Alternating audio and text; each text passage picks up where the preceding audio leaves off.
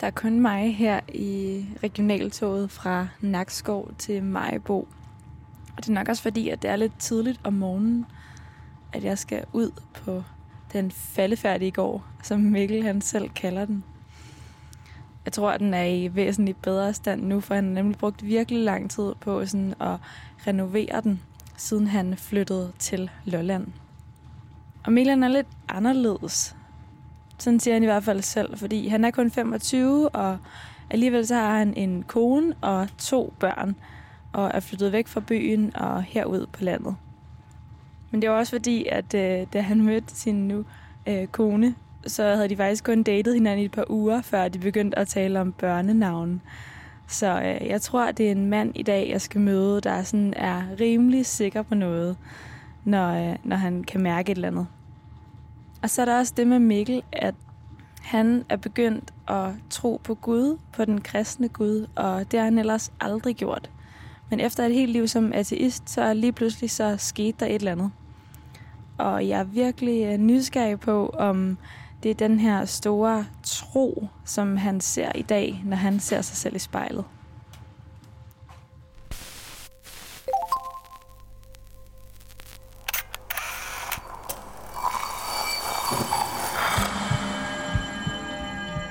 Vi ser os i spejlet hver dag. Som regel er det i forbifarten. Vi scanner lige kort, om vi ser ud, som vi skal, inden vi fortsætter vores dag. Vi ser det samme spejlbillede igen og igen, i små øjeblikke. Men hvad sker der, når vi tager os tid til at se os selv i spejlet? Hvad ser vi, hvis vi ser os selv i øjnene? Sådan rigtigt. Hver uge vil vi besøge fem unge og bede dem om at bruge en time i selskab med deres eget spejlbillede. Jeg hedder Liva Mangesi, og du lytter til spejlet.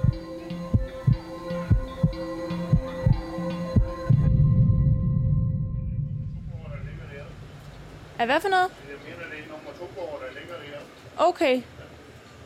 Fantastisk. Nummer to går. Super. Jamen, tusind tak for det.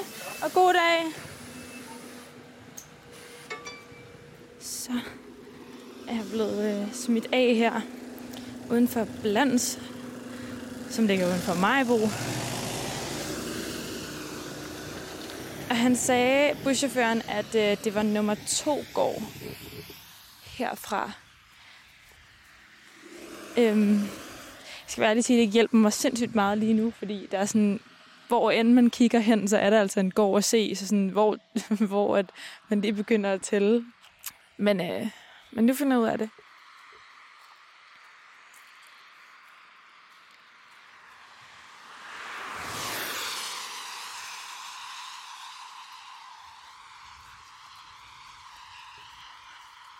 Jeg kan se et skilt med nogen, der sælger frisk honning. Sådan en gul skilt med to danske flag i. Og så er der blomster hele vejen langs øh, vejkanten. Men nu går jeg lige op til det her honning, honningskilt, Og ser, om det måske i virkeligheden er der, Mikkel han gemmer sig. Det tror jeg. Hov, okay, nu kommer jeg virkelig ind til nogen høns. Øhm, kan jeg vide, om jeg bare må gå ind? De løber bare frit rundt. Ej, hvor er det hyggeligt.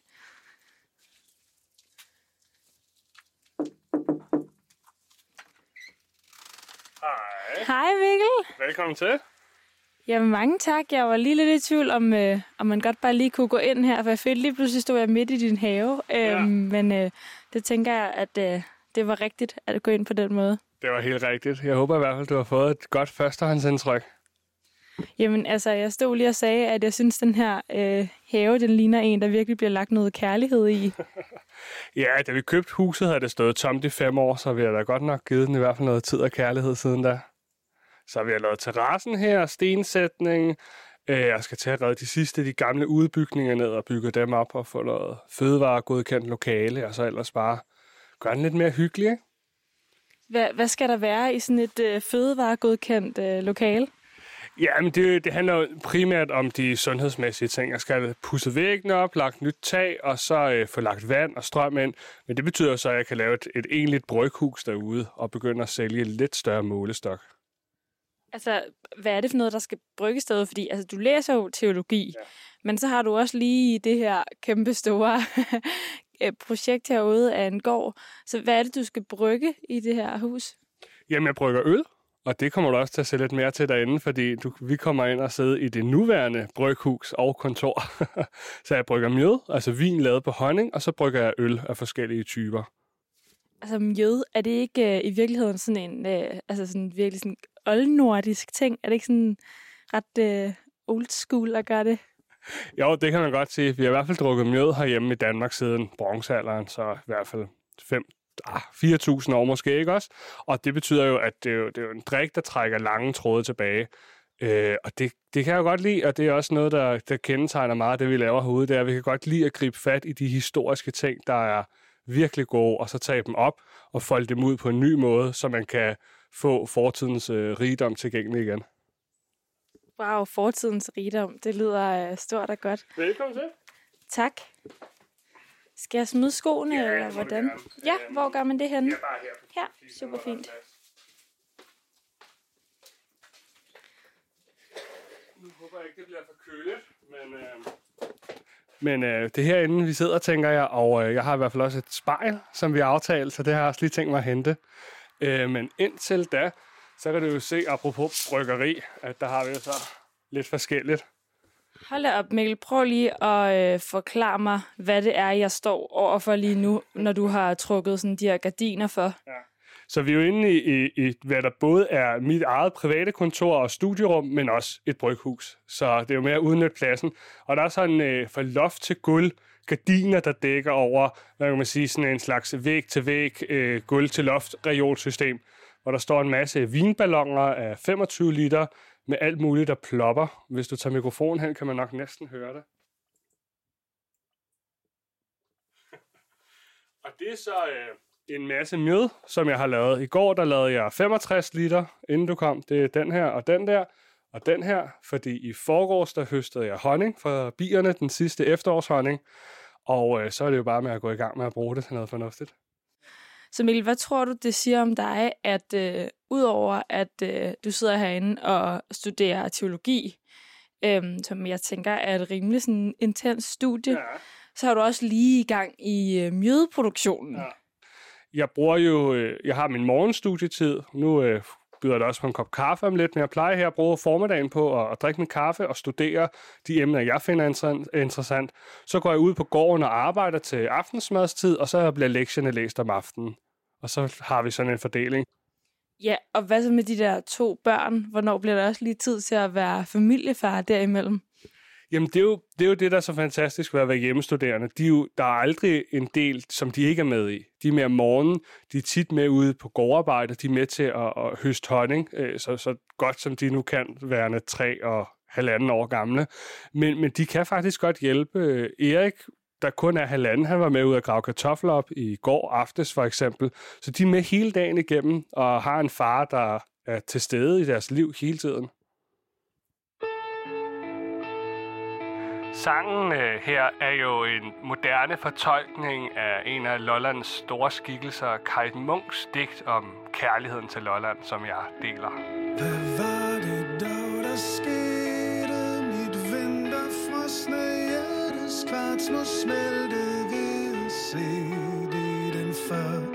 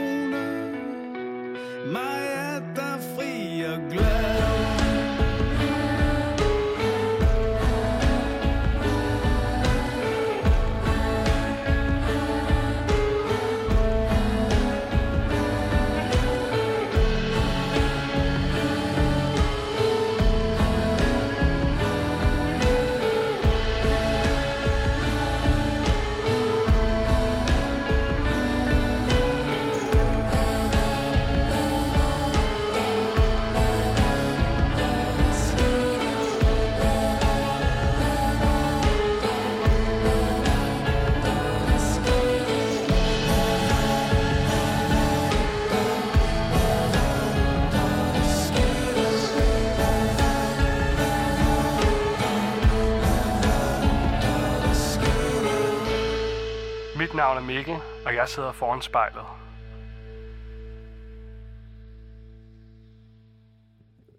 Nå, Mikkel, nu, øh, nu sidder vi her, og man kan måske lige en lille smule her øh, ølbryggeriet i, i baggrunden, hvis man øh, er helt stille.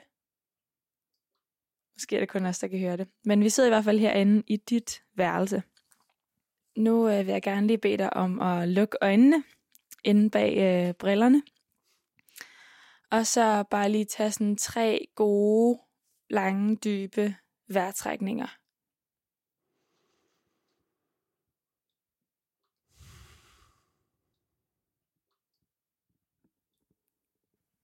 Hvad er det første, du lægger mærke til, når du ser på dig selv inde i spejlet? Ja, yeah. det, det er vel nok mine øjne i virkeligheden. Jeg sidder har et øh, kunstigt øh, øjenkontakt med mig selv og kigger på dem.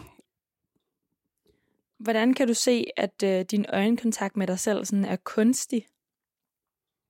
Normalt så kan man jo, når jeg kigger på nogle andre, så fanger jeg ligesom et glimt af deres person eller deres humør. Man kan se, om det er ligesom, om der er lys i øjnene, eller om de er mere matte. Men når jeg kigger på mig selv, så er det ligesom, fanger jeg ikke noget andet, end hvad jeg i forvejen føler. Hvad er det normalt for noget information, du leder efter i andres øjne, Mikkel? Ja, yeah, det er et godt spørgsmål. Når jeg møder et andet menneske, så vil jeg jo gerne ligesom se, er der en kontakt, er der øh, en forbindelse mellem os? Altså, kan vi ligesom se hinanden an autentisk og, og reelt, eller er vi sat sammen måske mere af nød end af lyst? Øhm, og nogle gange kan man være sat sammen med nød, men stadigvæk få en, en god og åben relation. Og øh, det synes jeg tit, man kan se ved at, ved at fange deres blik. Hvordan ved du ligesom, om, øh, om der er den her sådan, øh, kontakt? Hvordan kan du mærke det ind i dig selv, om du har en kontakt til et andet menneske?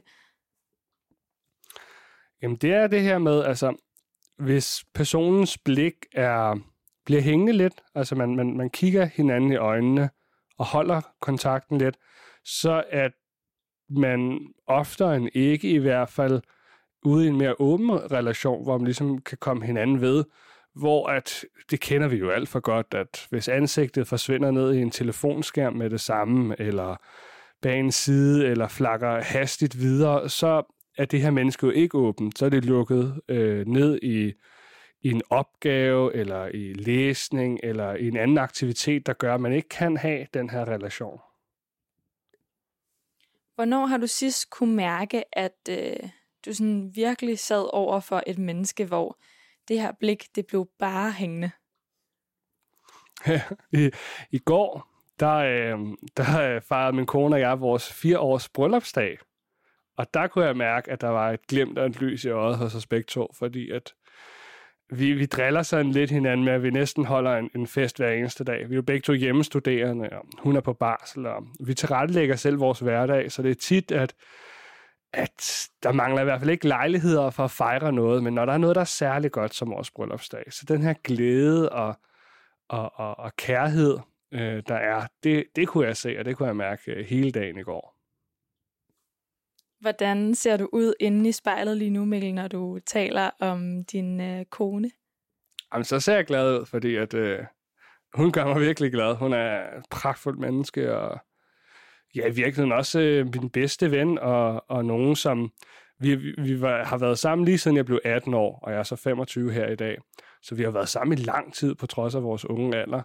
Og det er lidt unikt, tror jeg, for, for unge mennesker. Det kender vi, hvis vi, altså dem af os, der stadigvæk har en god barndomsven eller veninde, kender til den her kærlige forbindelse, man kan få til et menneske, man har kendt igennem så mange år, at man nærmest er vokset sammen og, og bare kender hinanden så godt, at man også kan forudse hinandens handlinger. Altså det der dybe forhold, man får, ved at følges med et menneske i, i mange år. Altså nu er det fire års bryllupsdag, men vi har været sammen, øh, hvad hedder det, i syv år.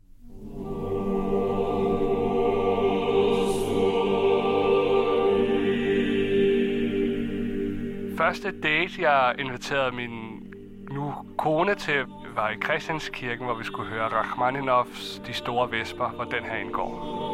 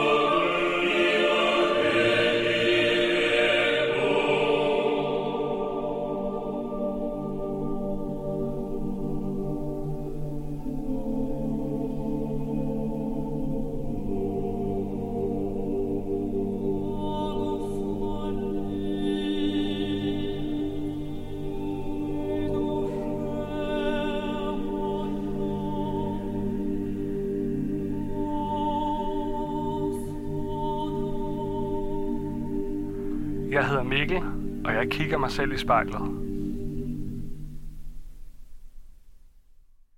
Nu sagde du før, at øh, der er din kone, I sådan næsten øh, vokset sammen. Og det her med at kunne forudse hinandens handlinger. Så hvis nu, at øh, din kone, hun sad her i det her rum og sad og så med ind i spejlet, hvad vil hun så forudse var, øh, var din sådan, næste handling? Det vil nok være, at jeg vil meget gerne dreje samtalen over på nogle af de virkelig dybe og substantielle emner. Øhm, jeg vil jo rigtig gerne være præst en dag, øhm, så jeg er selvfølgelig øvet og, og trænet til, og, og kan også godt lide at, at small talk med mennesker og tale med dem om, om nært og fjern.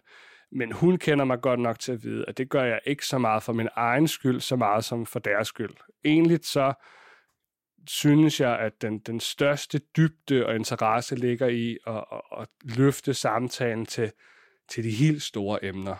Øhm, og virkelig mødes der i det allermest afgørende og det allermest indsigtsrige af, af, af diskussioner. Der synes jeg, at der kan man som mennesker virkelig hjælpe hinanden hen imod, øh, hen imod noget, noget, noget højere, noget mere interessant og noget mere værdifuldt.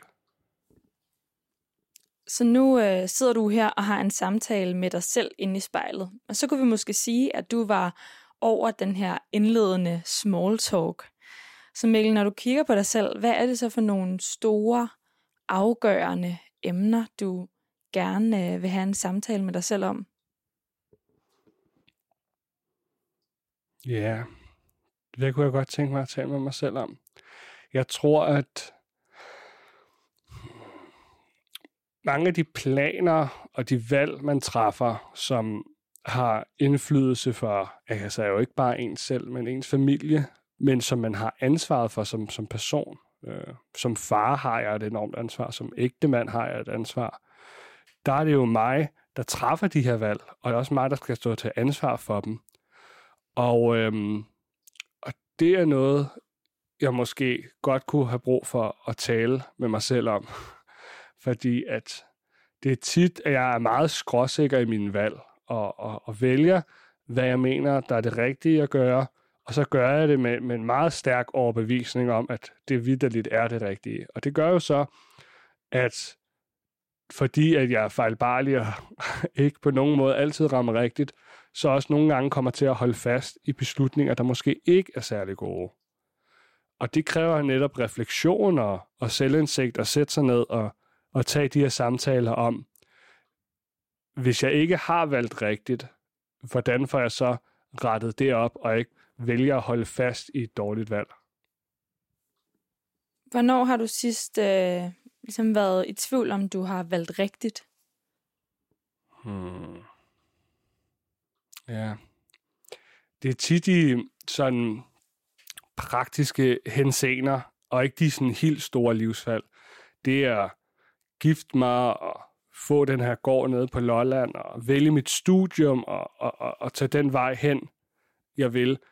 Det er noget, jeg er fuldt ud overbevist om, var det helt rigtige. Men, øhm, men hvornår jeg sidst har vidst, at det var et dårligt valg, så er det tit mindre praktiske emner. Det er tit, at jeg gerne vil nå alt for meget på for kort tid, og, og det kan skabe øh, altså en, en, en dårlig hverdag i virkeligheden, hvor man skynder sig så meget med at nå ting, at man ikke får tid til, til det, der det egentlig er det vigtige, nemlig til at bruge tid med sin familie og med det, der gør en glad.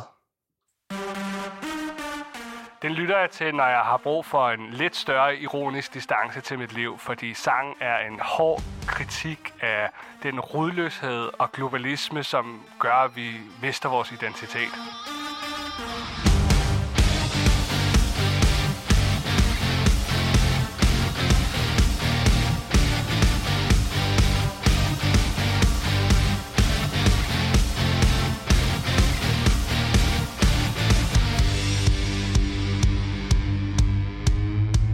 Ich reise viel, ich reise gern. Fern und nah und nah und fern. Ich bin zu Hause überall. Meine Sprache international. Ich mache es gern jedem recht. Ja, mein Sprachschatz ist nicht schlecht. Ein scharfes Schwert im Wortgefecht mit dem anderen Geschlecht. Ich bin kein Mann für eine Nacht. Ich bleibe höchstens ein, zwei Stunden, bevor die Sonne wieder lacht. Bin ich doch schon längst verschwunden und ziehe weiter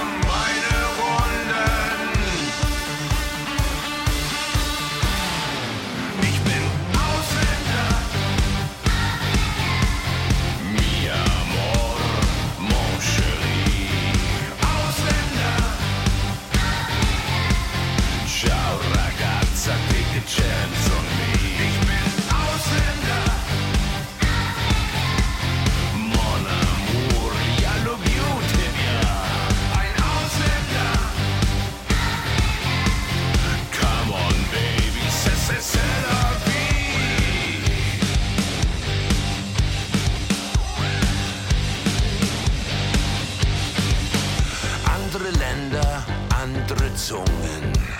So hab ich mich schon früh gezwungen, dem Missverständnis zum Verdruss, dass man Sprachen lernen muss. Und wenn die Sonne untergeht und man vor Ausländerinnen steht, ist es von Vorteil, wenn man dann sich verständlich machen kann. Ich bin kein Mann für eine Nacht. Ich bleibe höchstens ein, zwei Stunden, bevor die Sonne wieder lacht. Bin ich doch schon längst verschwunden und ziehe weiter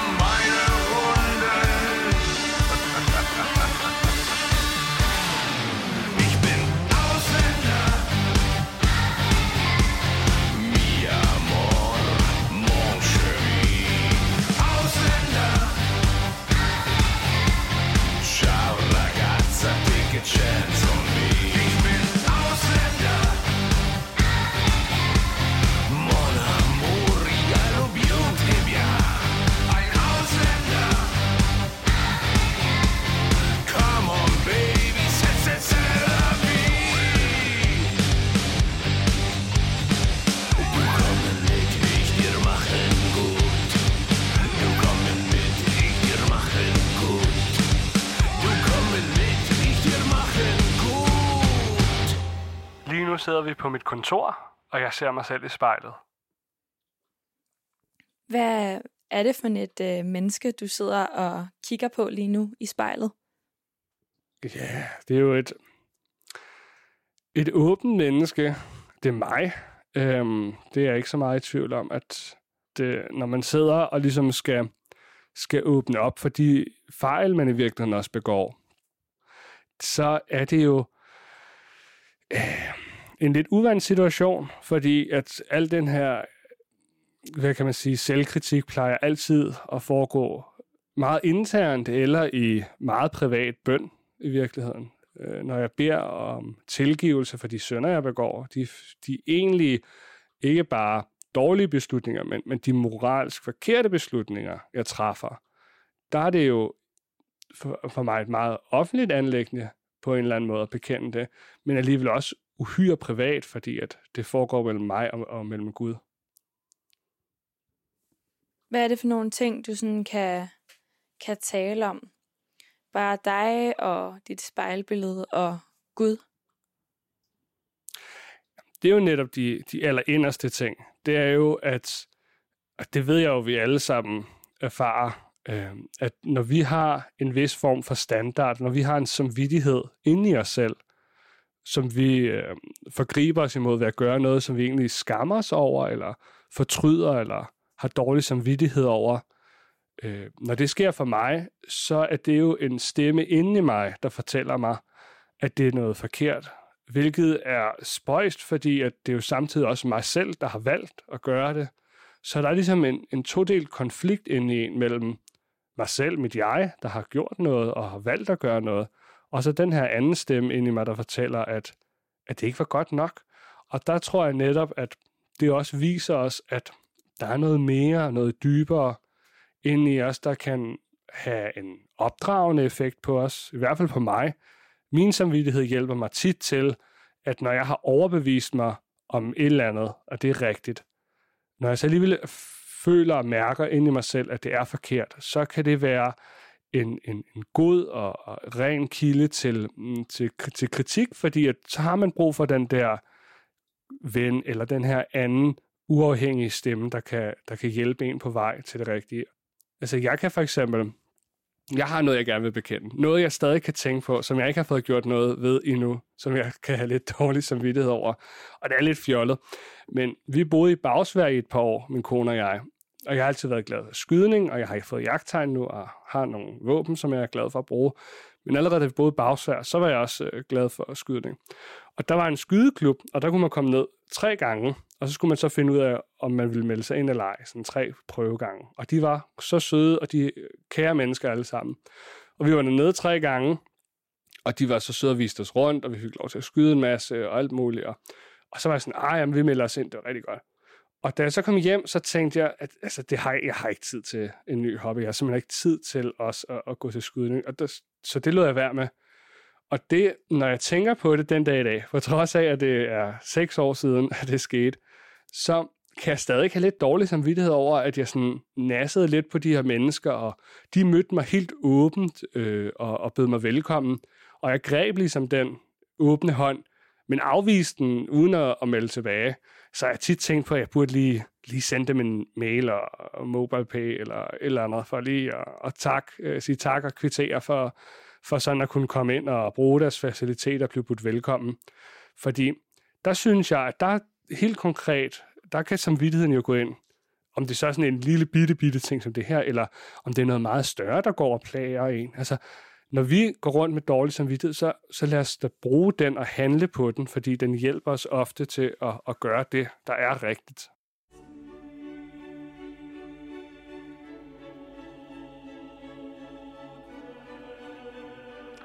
Sangen øh, her er et stykke kirkemusik, som sætter lyd til, til hvordan tingene egentlig burde være. Sicut in principio, som det var i begyndelsen. Smukt og dejligt, som musikken her.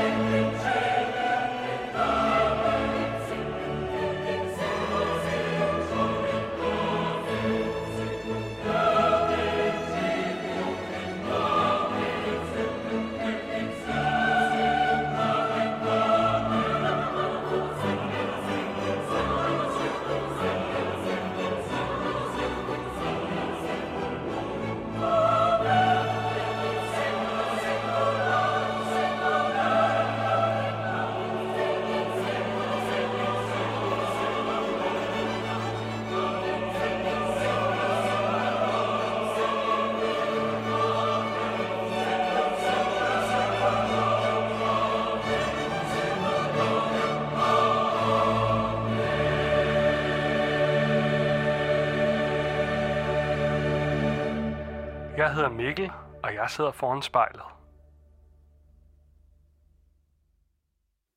Når du sidder og ligesom ser lidt øh, op og ned af dig selv inde i spejlet, hvad for nogle øh, sådan fysiske kendetegn har du så, Mikkel?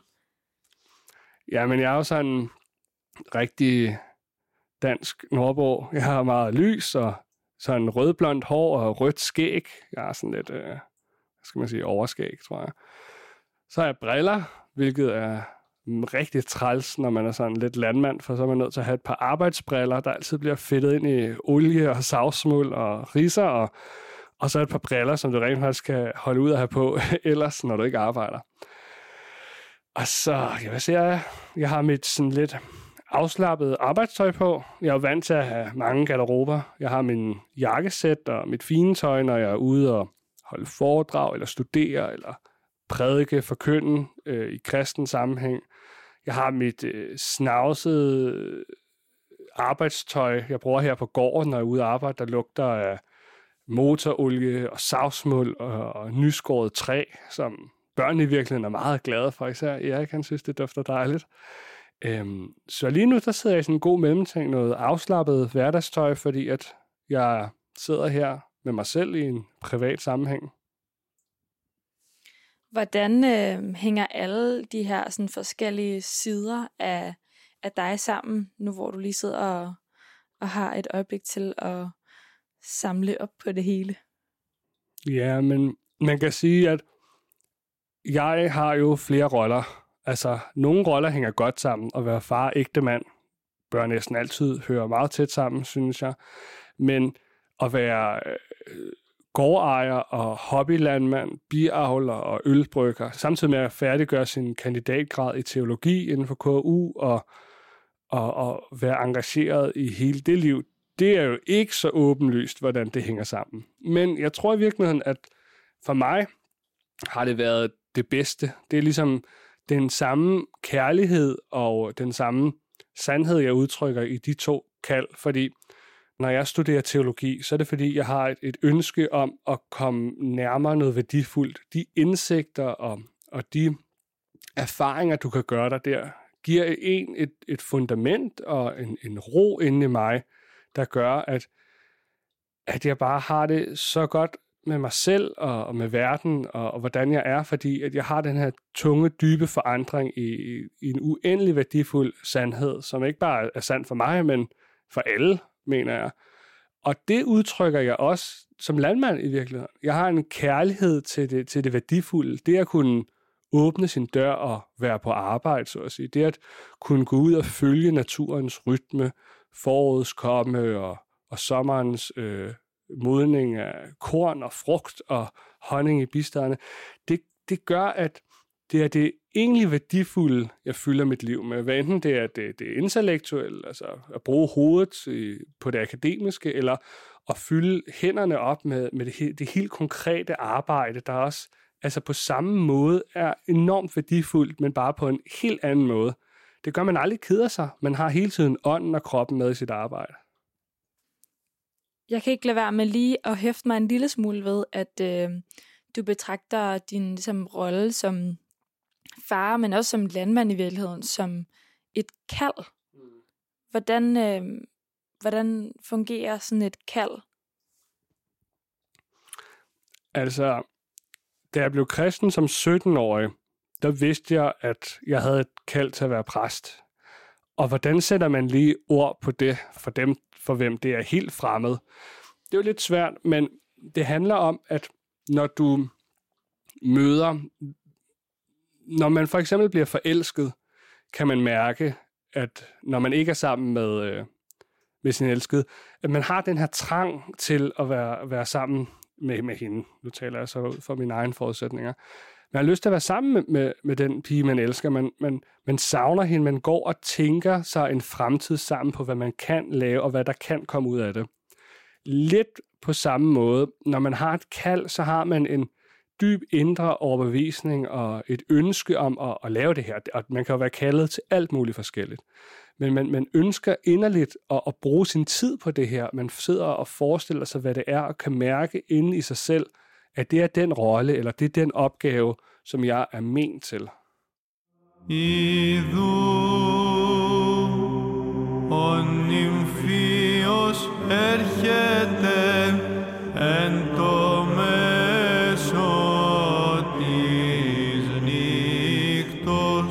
den sang lytter jeg til, fordi den giver en, en ro og en dybde.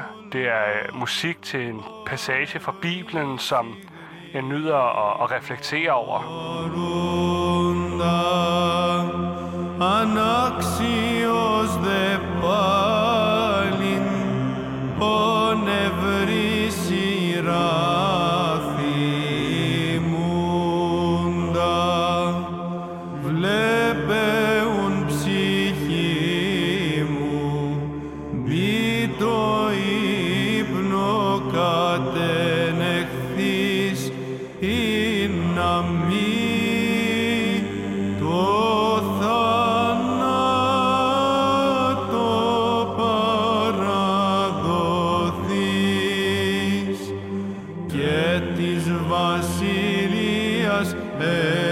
Εξοκλειστής αλλά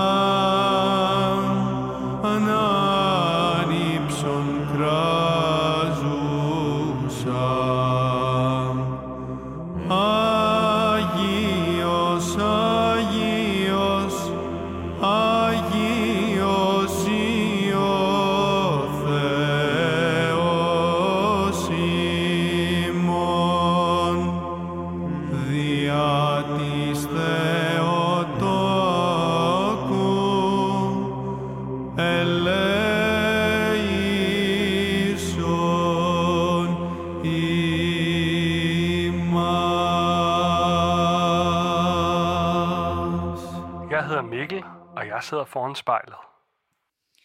Så prøv lige at øhm, se dig selv ekstra godt ind i spejlet nu. Og så øh, forestil dig, at øh, du står foran det her spejl om 10-20 år måske endda, og er blevet præst. Hvordan øh, ser det her spejlbillede helt konkret ud? Mm. Jeg håber, at, at jeg vil øh, være ældre, være mere fysisk øh, brugt. Altså, at ligesom et, et værktøj kan få et, et flot patina, hvis det bliver meget brugt over lang tid, så håber jeg også, at, at jeg ikke har ligget på den lade side. Jeg håber, at, at jeg har nogle, nogle rynker, fordi jeg har bekymret mig om andre mennesker, og, og nogen, der betyder noget for mig. Jeg håber, at øh, jeg måske altså, har nogle, er lidt mere medtaget. Jeg har nogle mere ro hænder og, og håndflader, fordi jeg har arbejdet og brugt mine hænder på en god måde. Jeg håber, at, at det er en klogere, mere erfaren Mikkel, jeg, jeg, jeg vil møde der. En mere øh, træt Mikkel måske, med flere børn, fordi at, øh, det er også noget, jeg godt kunne tænke mig, at, at mit, mit ældre jeg må være kendetegnet af at have bekymret sig for andre mennesker, har været arbejdsom og flittig, og, og fylde sit eget liv med endnu mere liv øh, til glæde øh, for mig selv, men også, og det må godt koste noget. Altså, jeg må godt blive ked af det, jeg må godt blive træt og udmattet, fordi at de gode og værdifulde ting, man kan fylde sit liv med, kommer meget sjældent gratis til. Og når man skal slide lidt for dem, når man skal ud og arbejde lidt, når jeg skal bruge så mange timer på at dyrke mit korn og malte mit byg og brygge mit øl og flaske det, når du så endelig lukker kapslen op og drikker det, så smager det så meget desto bedre.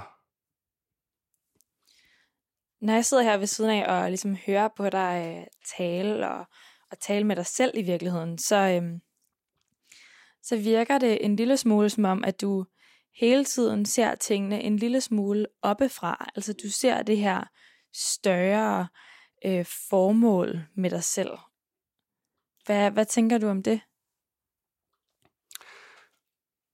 Sådan tror jeg næsten altid, jeg har haft det, i hvert fald så længe jeg kan huske, at de gange, jeg har kigget indad eller mærket efter, som man nu siger i vores tid, øhm, der har jeg ligesom altid haft lidt afstand eller lidt distance til mig selv. Nu har jeg godt tænkt mig lige at prøve noget, Mikkel, øhm, som er, at øh, du lige sådan retter dig endnu mere op, og lige sådan rykker kroppen helt frem mod spejlet. Ja, så du sidder lige præcis som du gør nu, sådan du er helt konfronteret med, med dit eget ansigt. Og så prøv sådan lige at se, om du kan på en eller anden måde pille noget af den her distance væk. Jamen, jeg sidder jo fremlænet og jagtager min ansigtstræk og min næse, mine øjne, min øjenbryn og min mund. Øh, Jeg sidder og kigger på, hvordan jeg ser ud, fordi vi har jo alle sammen ting, som vi er særligt glade for ved os selv. Hvad er det for nogle ting med dig? Ja, hvad er det ved mig? Jeg synes, at jeg kan godt lide, jeg kan godt lide mit hår og, og mit, mit skæg. Jeg kan godt lide, at øh, jeg kan godt lide, jeg kan, jeg kan faktisk godt lide mig selv. Jeg synes, øh, jeg har det rigtig godt i mig selv. Jeg har ikke lyst til at være nogen anden i virkeligheden. Men der er også ting, altså sådan nogle fjollede ting. Altså, så for eksempel, jeg har meget lyse øjenbryn. Øhm, og det var noget, der gik mig meget på, da jeg var en lille dreng. Det delte ligesom, når man har meget lyse øjenbryn, så bliver ens ansigt ikke delt op så meget. Det er det ligesom, at øh, alt, øh, alt over næsen, det falder bare ligesom i et med panden. Og og det kan jeg huske, det gik mig på, da jeg var lille. Men nu, som voksen, altså, så tænker jeg, at øh, jeg har vendet mig til at, at se mig selv og mit ansigt, og, og for eksempel den glæde, man kan få ved at kigge på øh, sit barn. Især Erik, min søn, han ligner mig rigtig meget. Og ligesom at kunne se og kunne ane sig selv i et nyt menneske, i et, et lille liv, der vokser videre, det er noget af det mest magiske. Og så kan man ikke andet end at også lidt at elske sig selv, fordi at man, man ser sig selv i det andet menneske, som du har en uendelig stor kærlighed til. Og det smitter lidt af også på en selv, tror jeg. Det er meget opbyggende og, og sundt, tror jeg i virkeligheden. Op al den ting, som Gud har gjort, hans herlighed at prise. Det mindste han har skabt er stort, og kan hans magt bevise. Den sang elsker jeg, fordi at det er min godnatvise for min datter, som jeg synger for hende, når hun skal sove, og den betyder meget for hende og jeg. Frem på red i deres magt og vælde. De nægtede ej det mindste blad at sætte på en elde. Det mindste græs, jeg undrer på i skove og i dale. Hvor skulle jeg den visdom få, om det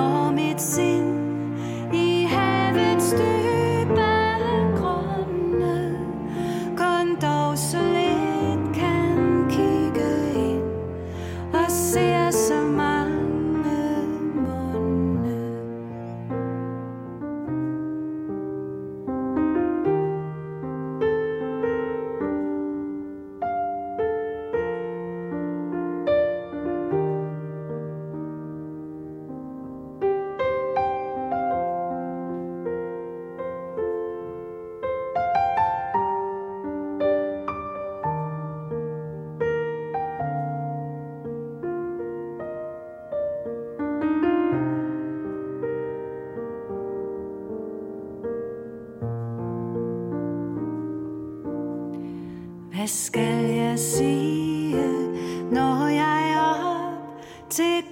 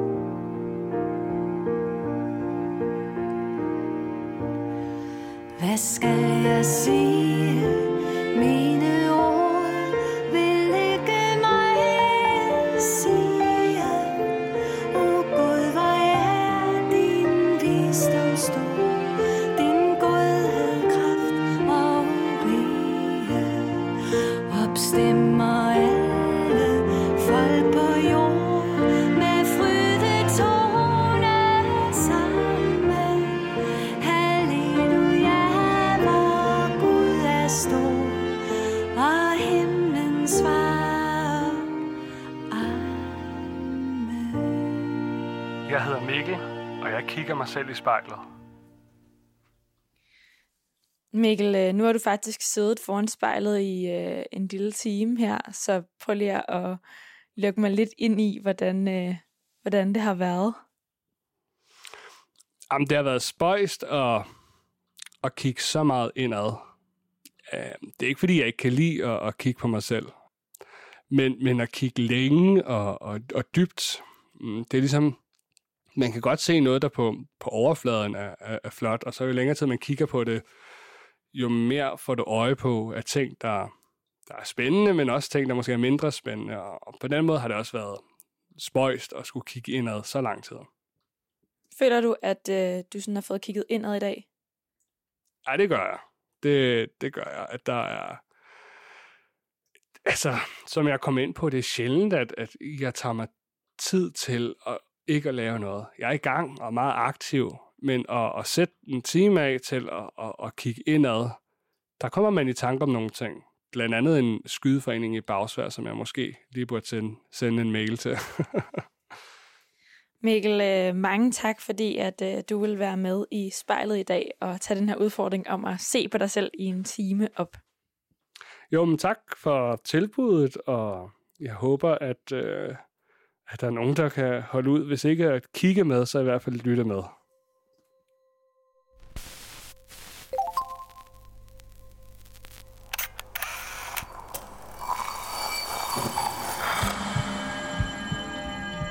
Du har lyttet til spejlet. Produceret af Kontrafej, klippet af Mathias Sørensen og tilrettelagt af mig, Liva Mangesi. Vores redaktør hedder Kim Pil Vester. Musikken blev valgt af personen foran spejlet, og du finder spejlets playliste på din streamingtjeneste. Hvis du har noget på hjerte, eller hvis du har en idé til, hvem der skal stå foran spejlet, så skriv til os på Instagram.